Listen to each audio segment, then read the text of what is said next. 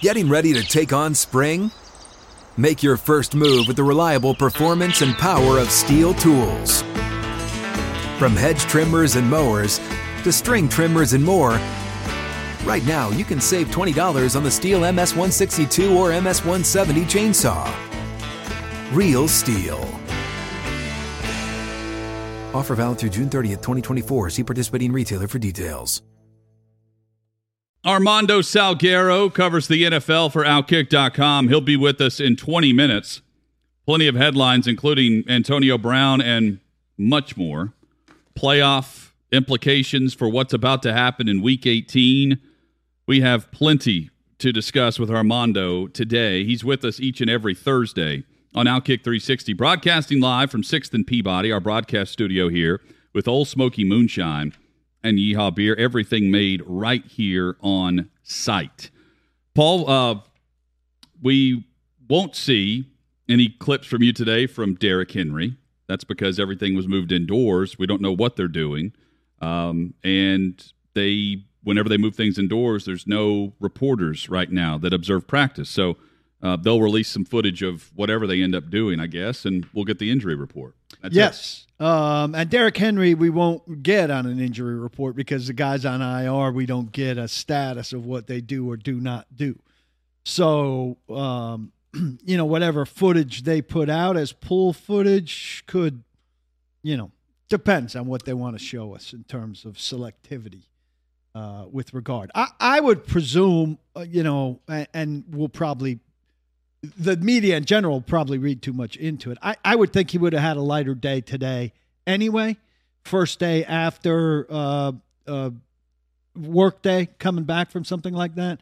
Then plus the turf, like you were the first to, to think of yesterday. Uh, not a good combination for him to do. I don't think a lot of work today, particularly if uh, if the, the the plan isn't for him to work on Sunday, which I am on the side of uh, I, I I wouldn't be planning for that if I were them. Coming up, I'll, I'll lay out three big keys for a Titans victory on Sunday. And before you sneer at that, keep in mind the Titans lost to this Houston Texans team uh, not that long ago, right across the Cumberland River at Nissan Stadium. And not that close. Wasn't that close of a game? Yeah, it was a close game. What was the final score? I mean, it was a one possession game. Was it in the end? Five, I feel like five turnovers. You're Yeah. thinking the five nothing turnover column. That wasn't that close.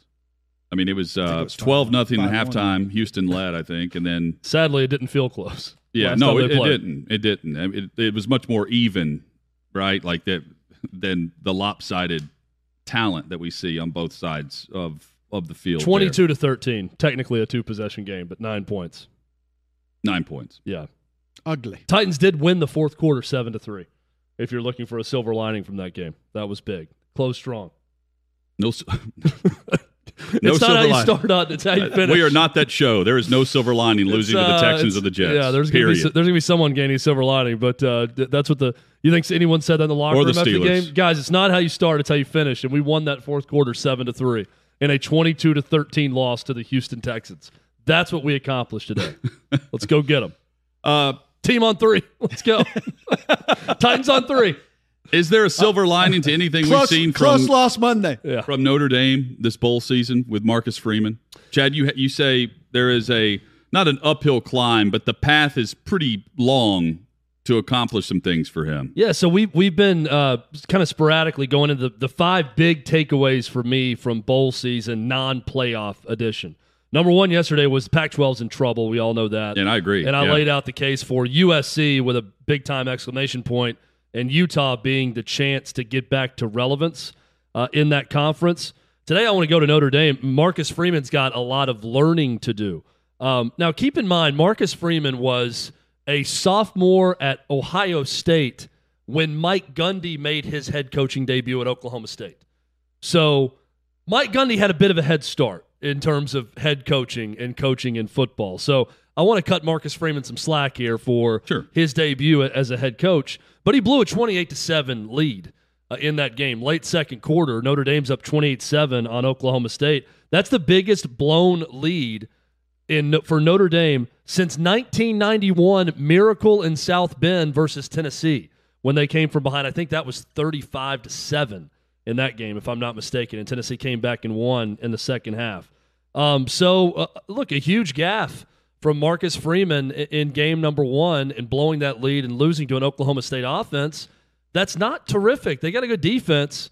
Uh, but uh, look, I get Kyle Hamilton, their great safety, opted out, didn't play in that game. They had some other guys who weren't available. Uh, but that's a rough start for Marcus Freeman. I think the lesson, guys, here is is this: we all applauded the Marcus Freeman hire because the players loved it, right? It was uh no one liked Brian Kelly at the time. It looked like he's kind of a snake for leaving and going to LSU and everything that went on with that. And this was sort of a feel good story of young coach who's been good everywhere he's been, has a connection with the players. Defensively, they've been pretty good. They were very good at Cincinnati, where he was defensive coordinator before that. You got the feel good video of the players embracing him in the in the workout room and when he the, right before he was named the head coach. All of that, it sounds great, feels great. We have to learn though that head coaches are not finished products when they start, especially a 35 year old, 36 year old head coach in his debut. And the one thing he's this got going is for a him too. big time job. This is a big time responsibility and it's not good enough. And I'm not saying Marcus Freeman's not a good football coach. He is a good defensive coordinator. But it takes more than being a good looking young guy that connects with the team and the players and can coach defense to be a good head coach. There are certain things you can't learn until you do it. And he's going to start to learn those lessons. And he learned a really tough one in the Fiesta. Bowl. But it's highly unusual that you get elevated to a position. Uh, I mean, it could be anywhere, let alone at, at Notre Dame. And your entire staff that's around you at his age as a Stays. first time coach stays. Everything's intact. So he's got that going for him that normally a young coach is out trying to put a staff together. And for the most part, it's not the staff you end up wanting a year or two down the road. You change and interchange coordinators, position coaches. And, and Freeman has the right to do that with the current staff. But, you know, the offensive coordinator and the play caller is staying, the offense is staying the same. Everything can kind of just continue to move with a different voice and a different vision atop the program. I was thinking it might actually prove to be, yeah, in an odd way, It kind could of be good. good. for him. I, I agree. In, in kind of what you were talking about, Chad, just that everything felt so good. Everything was so upbeat. And particularly, you know, that video carried so much weight when he was introduced to the team and they went so crazy. And if he won it, you know, if they won that game, I think there could have been a little bit of a feeling like, hey, smooth transition. Young guy coming in has this energy and maybe overrate a lot of those things and and underrate a little bit of the not- that the guy wasn't going to come in and work hard, but just kind of feel like there's a magic thing going on here and take for granted some of the stuff. I'm t- I'm making it sound too simple there, but you know what I'm getting at. And you come in, you get hit over the head and the first thing, and you kind of get that reset. Hey, yeah, I, I've been here and there's a lot of good feelings and stuff going on, but we got to all go get to work here.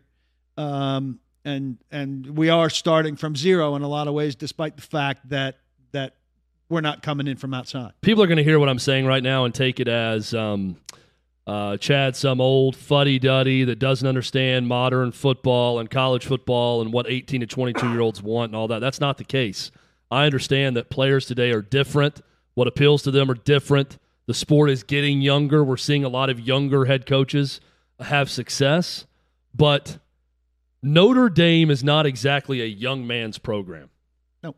If you go through the history of Notre Dame, when was the time that Notre Dame having youthful energy at head coach led to their great success? And they normally change over coaches quite often. I mean, that Brian Kelly's the all time winningest coach there.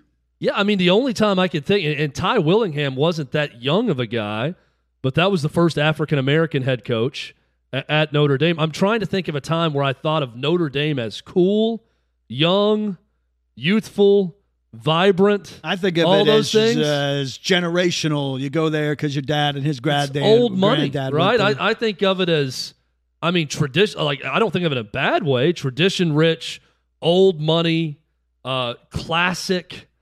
You know what you're going to get Yeah, throwback. when you go there. Great academic Rudy. institution. You know, it's it, it's not. Well, we grew up with the it's Lou Holtz era. I I think people are excited because they see the Notre Dame family back Marcus Freeman and they see the players get behind him and really enjoy playing for him and, and loving him and all that. I think all those things are good. But to me, it is a very interesting case study in taking a known brand that is known for one thing and let's give it this youthful vigor in, in a more modern sense. And I'm not saying that Marcus Freeman's coming in there and saying, you know, we're going to eliminate the Notre Dame fight song, and we're not going to we're not going to hit the play like a champion sign today on the way. He's going to embrace all the traditions and everything else uh, that you would at Notre Dame. I'm, I'm not saying it that way, but to me, it is fascinating that this is a program known for being old, stodgy, classic, traditional, and for the most part, it has served them well. Has not served them well in big bowl games and playoffs. They're 0 for their last nine in major bowl games and playoff games, but overall, it has served them well. It served Brian Kelly well. They won a ton with Brian Kelly. So let's see now how this works. I think ultimately it's going to work. A lot of it has to do with Tommy Rees and, and how Yeah. good he's going to be as offensive coordinator. That's always the case when you get a head coach that's attached to one side of the ball. And Marcus Freeman not only is attached to the defensive side, he was their defensive coordinator this year and he got elevated. But I just think the whole thing is is fascinating about what could happen next with Notre Dame and Marcus Freeman as a young guy, a, a new head coach, learning on the job at Notre Dame. We've mentioned a bunch of times there are plenty of college jobs that it's not ideal to learn on the job. It should be more of a not that you're ever a finished product with whatever your profession is, but you need to have been a head coach a few times or at least once to get a job like Notre Dame. We say that about a lot of jobs. This is a first time head coach, young guy taking over at Notre Dame. I'm I'm going to enjoy watching this. Well, it whatever happens, I'm, I'm going to enjoy it. doesn't it speak volumes though that at Notre Dame the leadership there the decision makers there where they, they for the first time they have a sitting coach bolt and go and jump for a, another program and, and leave them and, and and for college football we've seen guys go to the NFL but not to college that first time we've seen it and to consider that they don't go out and get the next big hire like they could go out and practically not not everybody, but practically go out and get whichever coach they want because of the what the program represents and the magnitude of it. Like Urban Meyer, uh, Luke Fickell. I mean, all, all the big names, lost all the big names uh, that would be associated with that coaching search, and but didn't even worry in the presser about naming an interim coach because they knew exactly what they were going to do even though they everyone was caught off guard. The coaching staff caught off guard with the way Brian Kelly bolted for LSU well they were out recruiting and got phone calls from media members and saw things on Twitter that he was leaving. And they don't start a national search. They don't wait on the next big name. They elevate. they elevate from within and they just move forward. I mean, it, to me, that it that's all the validation I need that the guy has it behind the scenes. And, and in doing that, they made the decision that we're going with they- a more youthful, energetic, did it- younger coach. But I also think they did it in a year. Yeah, your point is well made in that it's it's twofold. It, to me, it's less about Notre Dame making some institutional decision. We're going to get young. We're going to get hip. We're going to go and hire a young coach. It's more of this guy impressed so many people on campus In one year. that matter in one year, and he is so impressive when they interviewed him, and he got to know people around there, and the players like and respect him so much that we think he is a no-brainer star head coach in the making, and we're not going to let him go. And I think it's an announcement that we like what Brian Kelly did. We like this roster. We want to make this roster happy. We want to make this team happy. We want to keep winning at this clip. That's not to say they're not also hoping they win a big bowl game or a playoff game, unlike Brian Kelly. right. But there's a lot worse than 10 wins a season and worrying about losing the big game after the regular season is over. Brian Kelly did very well at Notre Dame. Marcus Freeman would do very well to duplicate what Brian Kelly did. Right? That would be a successful tenure if after a decade he had Brian Kelly's resume at For Notre sure. Dame. I think sure. Notre Dame would take that right now. The interesting thing to me is, and I presume we would have heard about it, right? I don't know. Maybe there's a small segment of Notre Dame people who who panicked at this, or who you know were said, "Why didn't we go get you know anybody but the five coaches who who just moved. You know, uh, uh, Lincoln Riley's unavailable, and uh, you know there there are a handful of guys who we know are untouchable right Campbell, now. for but we could get anybody you go. else. So why didn't we at least investigate in that? But I, I didn't hear that. I didn't read that anywhere. Well- so it seems like the vast majority of Notre Dame, and I follow some Notre Dame alum in the media, and I didn't. I, they were all pro this move. Uh, I mean, I haven't heard heard much negativity You would think about there it would at have been at least a, a segment of the old school I think the- population that would The, have the been. other exciting That thing would for have said Irish was cheap. is with With Tommy facts. Rees.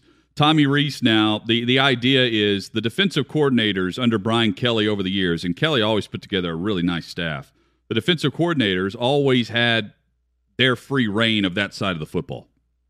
And whatever you're doing, alone. whatever you're doing on offense went through the head coach Brian Kelly.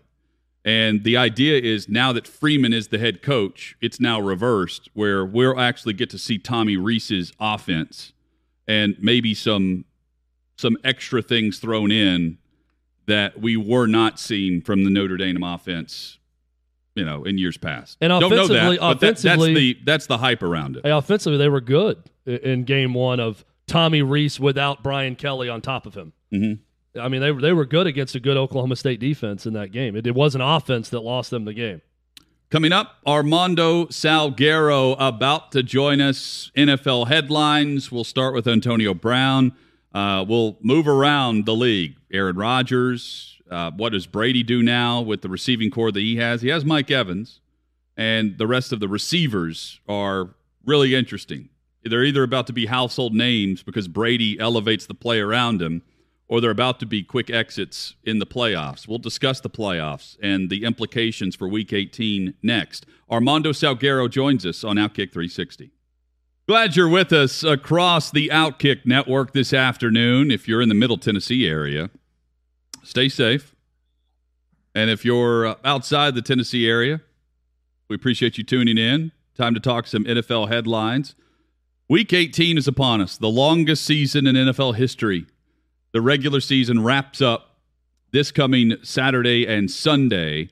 And uh, with us to preview the matchups and all the big headlines leading up to kickoff, Armando Salguero of Outkick.com. He joins us each and every Thursday at this time. Armando, Happy New Year to you. Hope you're doing well. Hope the Wi Fi is up and running strong for you in the move. And uh, man, there plenty to discuss off the field uh, as as Antonio Brown ran off the field this past uh, Sunday in New York. How are you? I'm doing great. Uh, Happy New Year, or as they say in my hood, Feliz Año Nuevo.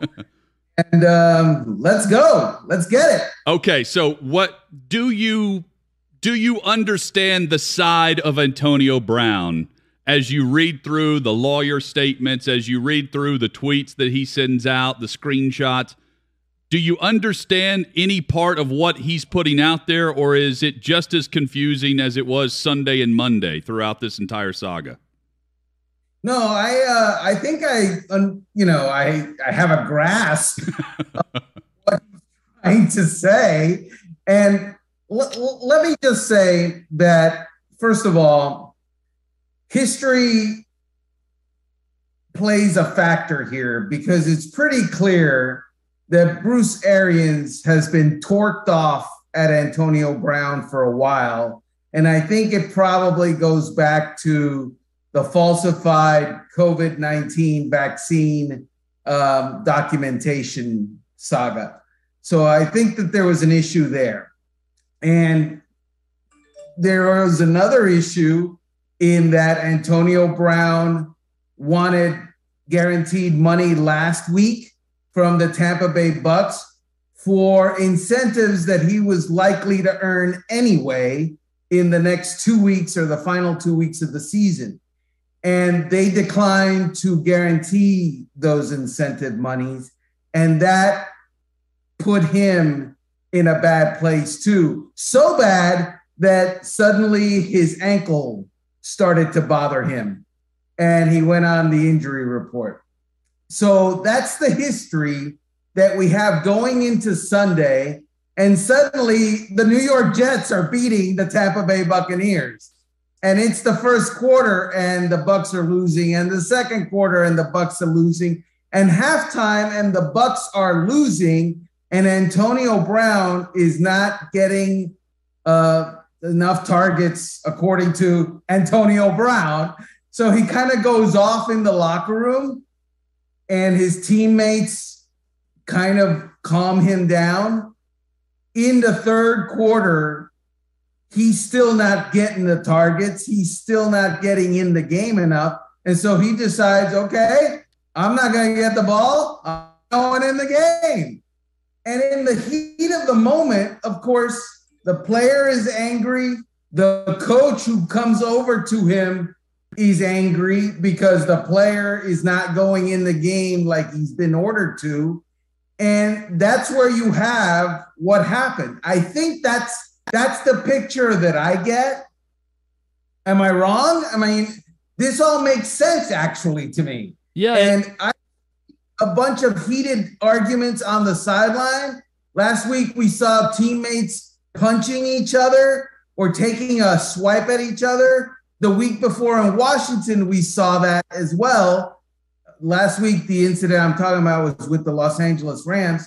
So, yeah, football's an emotional game emotional stuff happened on the Tampa Bay Buccaneers sideline on Sunday. Well, so I, I, and I'm about to hand things off to Chad here for the next follow up question to this. But my theory here, Armando, and and again, just my side of trying to read between the lines. I think he wanted the guarantees locked in because he was going to pull this ankle stunt this week and get the surgery. I, I and, and, he was close to it. I mean, and, and, if he's worried about the targets, he had five targets through two and a half quarters of that game. He caught three passes. They're not avoiding him on the field. I, I wonder if they're trying to get the guarantees locked in or the incentives locked in so that he's getting the two million dollars. He doesn't have to reach that number of catches or yards or whatever, and he ends up getting the ankle surgery. I wonder if all of that played a factor. Yeah, I mean, obviously he wanted the money. I'm not. I mean, it it would be a stretch for me to imagine that Antonio Brown sat there and said to himself, "I'm going to have surgery. I'm going to try to get you know this money ahead of time, and I'm you know this team is going to the playoffs, right? But I'm bugging out. I'm quitting on this team. Quitting." Eh, by the way, what he did on Sunday, everybody says was quitting. Bruce Arians told him, You're out of here. Yeah. Get bleep out. Bruce Arians admitted to that today. So Antonio Brown did what he was told, as a matter of fact. Shirtless. Yeah, and, and, and Armando, your tweet that you put out, this is four hours ago, I think, before Bruce Arians spoke, but – you said, I know I'm going to be out here by myself on this, and history says be careful, but a lot of Antonio Brown's story makes sense, seems plausible to me. And I'll say that was my initial reaction reading it also. I was thinking, that this seems like something that would happen in the NFL. It doesn't seem that outrageous that all the things he's saying would have taken place. So, where do you rank this in terms of having three days to come up with the appropriate story to cover yourself with his agent, with his lawyer, with everyone else. I'm sure there's some truth in here and there's some things that are stretched, some things that are left out, obviously. But where would you rank the cover story from Antonio Brown? Because I, like you, read it and thought, yeah, maybe this is what happened. Yeah. So the way I see it is honestly, Chad, I don't believe anybody, you know, because the goalposts that we we think are at a certain spot, they're moving as we speak day to day. On Monday, Bruce Arians said that what happened with Antonio Brown when he came over is, quote, we had a conversation and then he was gone. Okay, so that suggests to me that the coach comes over and talks to the player, tries to convince him to go in, and it didn't work, and the player quit. What the coach said today was, I went over to him, I asked him what was wrong, and when he said what was wrong, which was, I'm not getting the ball enough, you're not using me, uh, and I'm not going back in. Bruce Arians said, I told him to get the bleep out. Suddenly, that conversation doesn't feel the same to me. Suddenly, that conversation feels like, you know, the coach was ordering him to do something. and so I can't totally dismiss Antonio Brown's weirdness. Um, and it's weird. It's I've seen players look, I covered the Miami Dolphins. Mike Wallace quit on the team uh, at the end of the 2014 season. I covered the Miami Dolphins, and Reshad Jones quit on the team in the 2017 season, I believe. The point being that I've seen players quit. That one was a little bit different and a little, it just, I don't know, man. Uh, I, I, don't know. Well, one last piece to it that guy can't stop himself, obviously. So he tweets some stuff out today that he ultimately deletes. But in there, he takes a shot at the one guy who's been his patron the, the whole time, Tom Brady, who who's responsible for getting him there, who's responsible for uh, obviously they helped each other win a Super Bowl. He lived with him. Uh, he, he housed yeah, he him. Uh, when this whole thing happened, he could have lit him up, and instead he tells people to be compassionate and everything. And then he goes at him in this stuff about Alex Guerrero and TB12 and says, How do you, uh, is this the kind of guy you hang with or work with or, or whatever? Uh, so he's so disconnected. I mean, he doesn't even relate to the idea that the one guy he should be hands off with is Brady. That, that, that, anytime I might start to give him a little bit of credence, a little bit of benefit, he does something that reminds me like he's just too far gone. Breaking colon Antonio Brown is not a stable dude. And so, yeah, he does dumb stuff. And and obviously later on somebody either speaks to him or he comes off his weirdo, you know, plateau and he deletes stuff like you said. It, it's it's awful that he went after Tom Brady and Tom Brady's guy, Guerrero. Having said that, um, Antonio Brown, you know, I think is a guy that Tom Brady has said it, and I believe him. Uh, the man needs help. He probably needs some counseling or something, some anger management. I don't know what it is. I don't know the guy, you know, that good.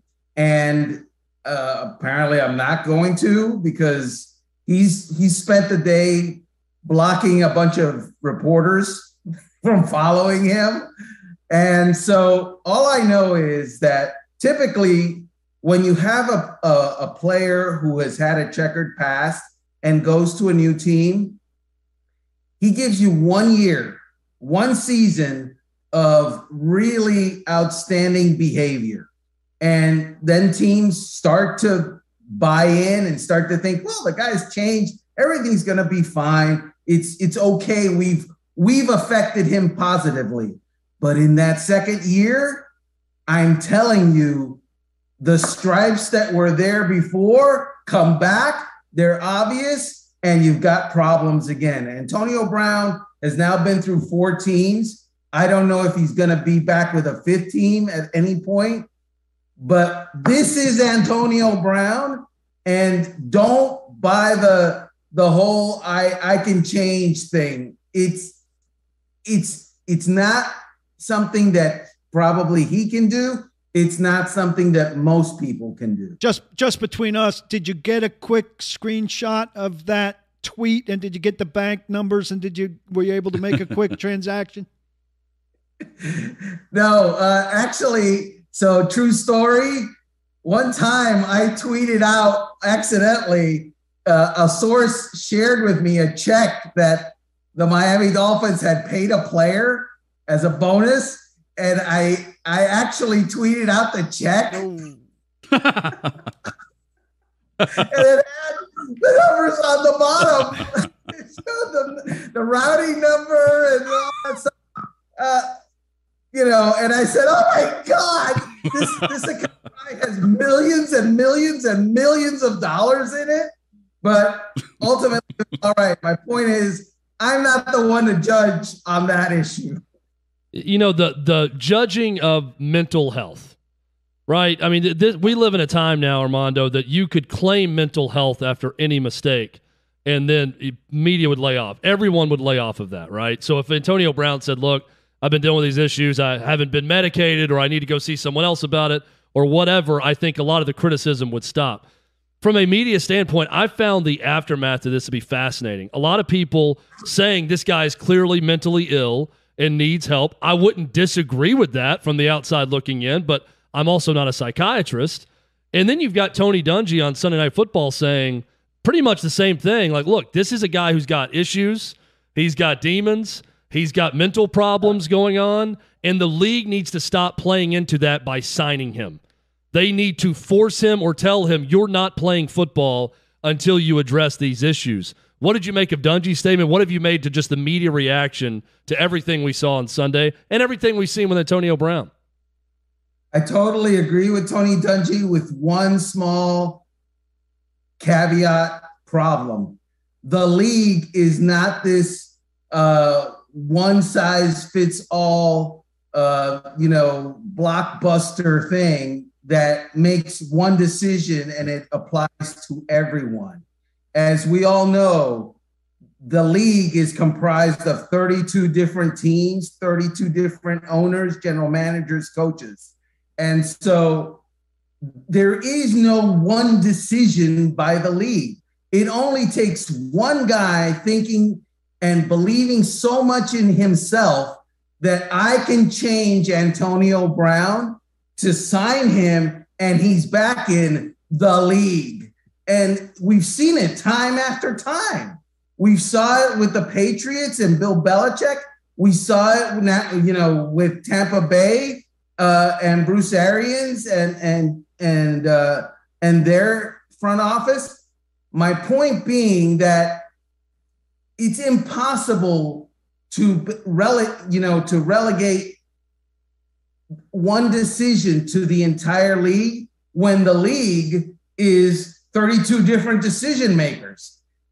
And I guarantee you, I guarantee you, as we shift and we, you know, go on and new decision makers come on board, we're going to have at least four or five new coaches coming on board uh, as soon as next week there will be people who believe I'm the guy that can change that guy.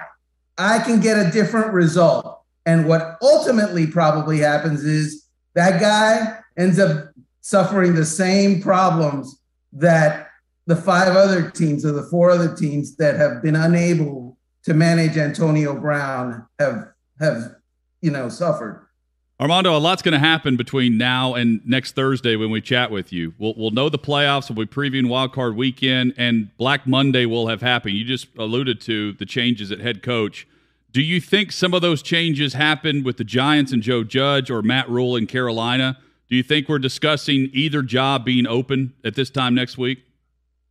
Yeah, everyone uh, associated, affiliated with the Giants that I've spoken with has said that Joe Judge is going to be all right. And by all right, I mean employed by New York Giants. I don't think he's all right as a coach, and I don't think he's all right in his post game press conferences because weird. Um, but, you know, if I were making that decision, he'd be out of there because, uh, all right, he, he, doesn't seem to be, to me, a, a fit for that market and the results are not there. So those are two two strikes right there. I also don't like the idea of you know getting rid of a general manager but imposing the incumbent head coach on the next guy. I, I think those shotgun weddings rarely, if ever, work. And that's what the Giants would be doing if and when, and I believe it's going to be a when, Dave Gettleman is no longer the general manager of the team. And Rhule in Carolina safe for another year? I think he's safe for another year. Again, uh, NFL owner Mondo, right? He's not right. Um, Chargers or Raiders this weekend? Winning in. yeah, you know, I'm not going to go against Justin Herbert. Come on, man. I love that guy. Justin Herbert, I love him. If Brandon Staley, Staley would please stop going for ridiculous fourth down uh, conversions when it's like fourth and eight at your 40. Come on, don't do that. That's not that that's not analytics. That's dumb dumb eliminate. That's ridiculous. That's dumb. And San Francisco, LA Rams. Which way do you lean there? Because San Fran has had success against the Rams as of late, including this season, a 31 to 10 win already. Yeah, the 49ers are still trying to figure out who's going to play quarterback for them because Jimmy Garoppolo is trying to, to practice with his um, with his bad finger. So I don't know which way that decision is going to go. I don't think right now they know which way it's going to go. Um, if the Rams are playing all their guys, I, I, I don't see the 49ers winning that game. Finally, Armando, wh- when do you have to turn in your vote for Coach of the Year? Yeah, that, that's uh, I believe so the Associated Press asks for all those together. We do the all pro team, we do the MVP, we do coach of the year, rookie of the year, all of those. And they're all together. And I do believe it's uh, right either Monday or Tuesday of next week. And am I correct in thinking, like the MVP vote, you put one name down? This is not a Heisman like situation where you tally up votes. You you only select one name for each item on the list, correct? That is 100% correct. Okay. Should Hub Arkush keep his vote? Look, uh, I wrote a column at outkick.com taking him to task. I really dislike what he did. I thought it was unprofessional. And I think that to make a decision on an on field award based on your uh, feelings off the field about what a guy is and what he believes and what he has done and what he doesn't done, I think that's kind of despicable. So if you're asking me if I'm the guy making the decision on Hub, I think Hub doesn't merit that vote anymore. I think he has he has cast himself as kind of it's ignoble what he's done. And uh, all the time, I mean, Paul would tell us stories, we get tweets on the the show we were doing previously about certain votes and who you know who's eligible for the Hall of Fame, and you have to separate that off-field stuff with that vote as well. And sometimes that's hard to comprehend, but you guys are able to do it. Um, that's part of the gig here. Uh, and, and, and the other part is you don't really chime in on how you're voting or how you're not voting with all of this. That's also part of it. Armando Salguero has been our guest. Uh, he joins us each and every Thursday, but you can read his work every day at outkick.com. Hope you're doing well. And uh, what's the temperature there? Oh, oh, I know that it's snowing where you guys are at. 71. enjoy. Okay, yeah, enjoy. Yeah, send us a picture on Twitter if you don't mind. Hey, just stop snowing there here, were some Armando. clouds just today, stopped. though. Uh, yeah, there were some clouds today, so things got a little hectic there for a minute or two. Real, but really touch and yeah, go. 71. Yeah. I Enjoy. appreciate you. Have a great weekend. We'll be reading everything at, at Outkick. Thank you, man. Hub, Armando Salguero. Hub Arkush wrote an apology column that was odd. To, to- The whole to thing say is- the least. Yeah. I didn't even want to read it. I saw the post, and I'm thinking, let's discuss no, it. If he's you right. read it, I want It- to. it I want to hear. I want to hear why it was odd. It- it- yeah, we'll we'll discuss Hub Arkush's uh, apology-ish column, and there is an NFL stat. So since the merger of the interconference battle, AFC versus NFC, it's extremely lopsided in a way that I had no clue about when the AFC teams match up against the NFC teams during the regular season. That's also next on Outkick 360. Outkick 360 rolls on across the Outkick network. We say hello, hello to everyone listening Sports Radio 104.7 across the Upper Cumberland. Crew is all here alongside Chad Withrow and Paul Kuharsky. I'm Jonathan Hutton. Sixth and Peabody, our broadcast studio location. David Reed, the chairman of the board, manning not just radio for us, but He's getting his also steps in. video for us. David Reed is the MVP today. There is sure. no question about it, no doubt about it. He's working two jobs and doing a great job. I'm sure you've got one of those apps, David, because you do so much walking on a daily basis. that Well, the man just tracks- had back surgery. tracks your at, your your walking, and uh, today's going to be sky high. He's got 32, 32 steps How on many? a day. What'd you say? One and a half I will say, Well I think, done, I, Reed. think the back surgery worked with Reed Oh, he's because very he's spry. moving a lot better. Very spry. I've noticed a difference in his gait. Yes. It's a lot less painful looking. Can I give you a quick stat and then we'll hit on yeah, Hub I, Arkush? I'm anxious to hear this stat. So San Francisco, this is from Rick Gosselin, who does a great job with just historical stats on the NFL. Amazing. Uh, great follow on Twitter. San Francisco's win over Houston clinched the interconference series for the NFC this year. Like top, from week one until now, it clinched it. There, it ends at 40, 39, and one. We've got divisional matchups this weekend. That's how close it was. Decided by one game in a tie 40, 39, and 1. And the one tie was the NFC over the AFC. Um, it's only, this shocked me. It's only the 15th time that the NFC has won this series in the 52 year history of interconference play since the merger in 72. That is stunning to me. That 15 times out of 52 years, the NFC won the matchup head to head over the AFC. I'm, su- I'm surprised by that because the NFC was Super Bowl dominant Yeah. for a good stretch. But the NFC, I, I think it's incredible because that, that Top showed the. NFC had a dominant team top heavy. to win the Super Bowl. But what other sports can you think about But- the newcomer that would have that dominant of a record? but think about you know, the, the NFC's the, the senior circuit. the right? year they of- were the ones that were it- there. It's the league of parity. Like they, they want everything to be 50, 49, and 1. Yeah. yeah. And it's no I mean it's it that is very lopsided for a league that wants 8 and 8 or 8 8 and 1. like That's Pittsburgh. crazy. We need to uh, just because of that what I spun off there. I'd like before the Super Bowl to look back at how bad the Super Bowl used to be, because Super Bowl is Yeah. great now almost all the time. Even last year, it wasn't a very good game, but it was a, uh still a close, tense game generally, long enough. And last year qualified as a bad one in the, in the recent context. In old time context, last year would have been a classic Yeah, because it, would have used to be a, No doubt. 30, 40 point game all the time. It felt like it for sure. Uh, Paul, we've got about two minutes left before we hit some uh, headlines and three things on how the Titans beat the Texans.